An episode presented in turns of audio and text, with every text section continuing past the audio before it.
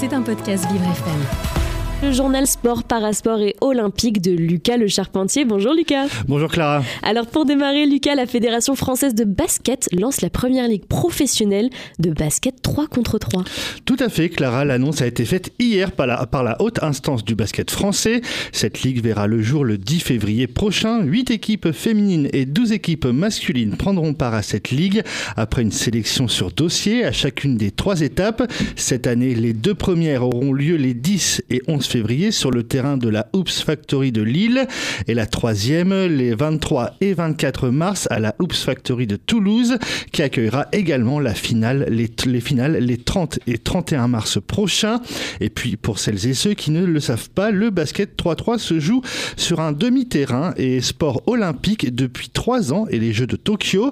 La discipline reviendra d'ailleurs cet été aux Jeux de Paris. À noter, Clara, que dans cette variante du basket, l'équipe de France féminine est triple championne d'Europe et une fois championne du monde. Et eh bah ben, cocorico, c'est tout ce que j'ai à dire.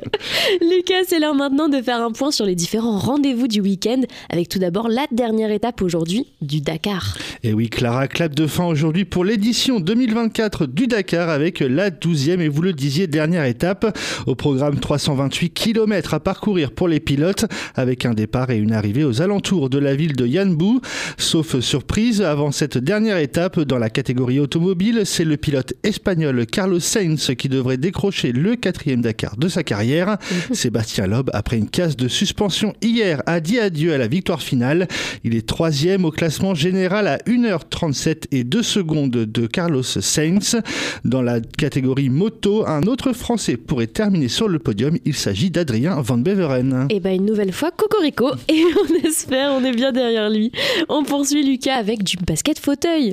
Et oui, Clara, demain dans le champ championnat de France élite, l'entente Élan Chalon reçoit le Canet sur son parquet. Hier se déplacera du côté de Toulouse. L'Agnon recevra le CSMO et le Puy-en-Velay, leader ex du championnat avec hier, se rendra à Marseille. Et enfin, biathlon, suite et fin ce week-end de la sixième étape de la Coupe du Monde. En effet, Clara Anterselva en Italie après la victoire hier de l'inoxydable Johannes Beu sur l'épreuve de l'individuel homme, place tout à l'heure à 14h20 à l'individuel femme. Demain, à 12h55, se disputera le relais mixte simple, suivi à 14h45 du relais mixte.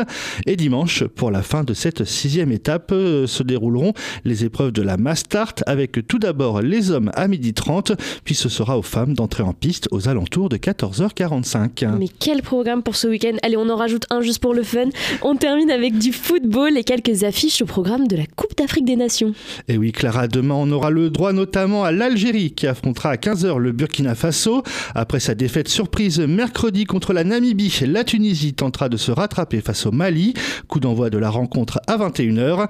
Et au programme de dimanche, Maroc, République démocratique du Congo, Zambie, Tanzanie et Afrique du Sud, Namibie. Et bon, on regardera tout ça ce week-end. Merci beaucoup Lucas Le Charpentier et son journal Parasport et Olympique.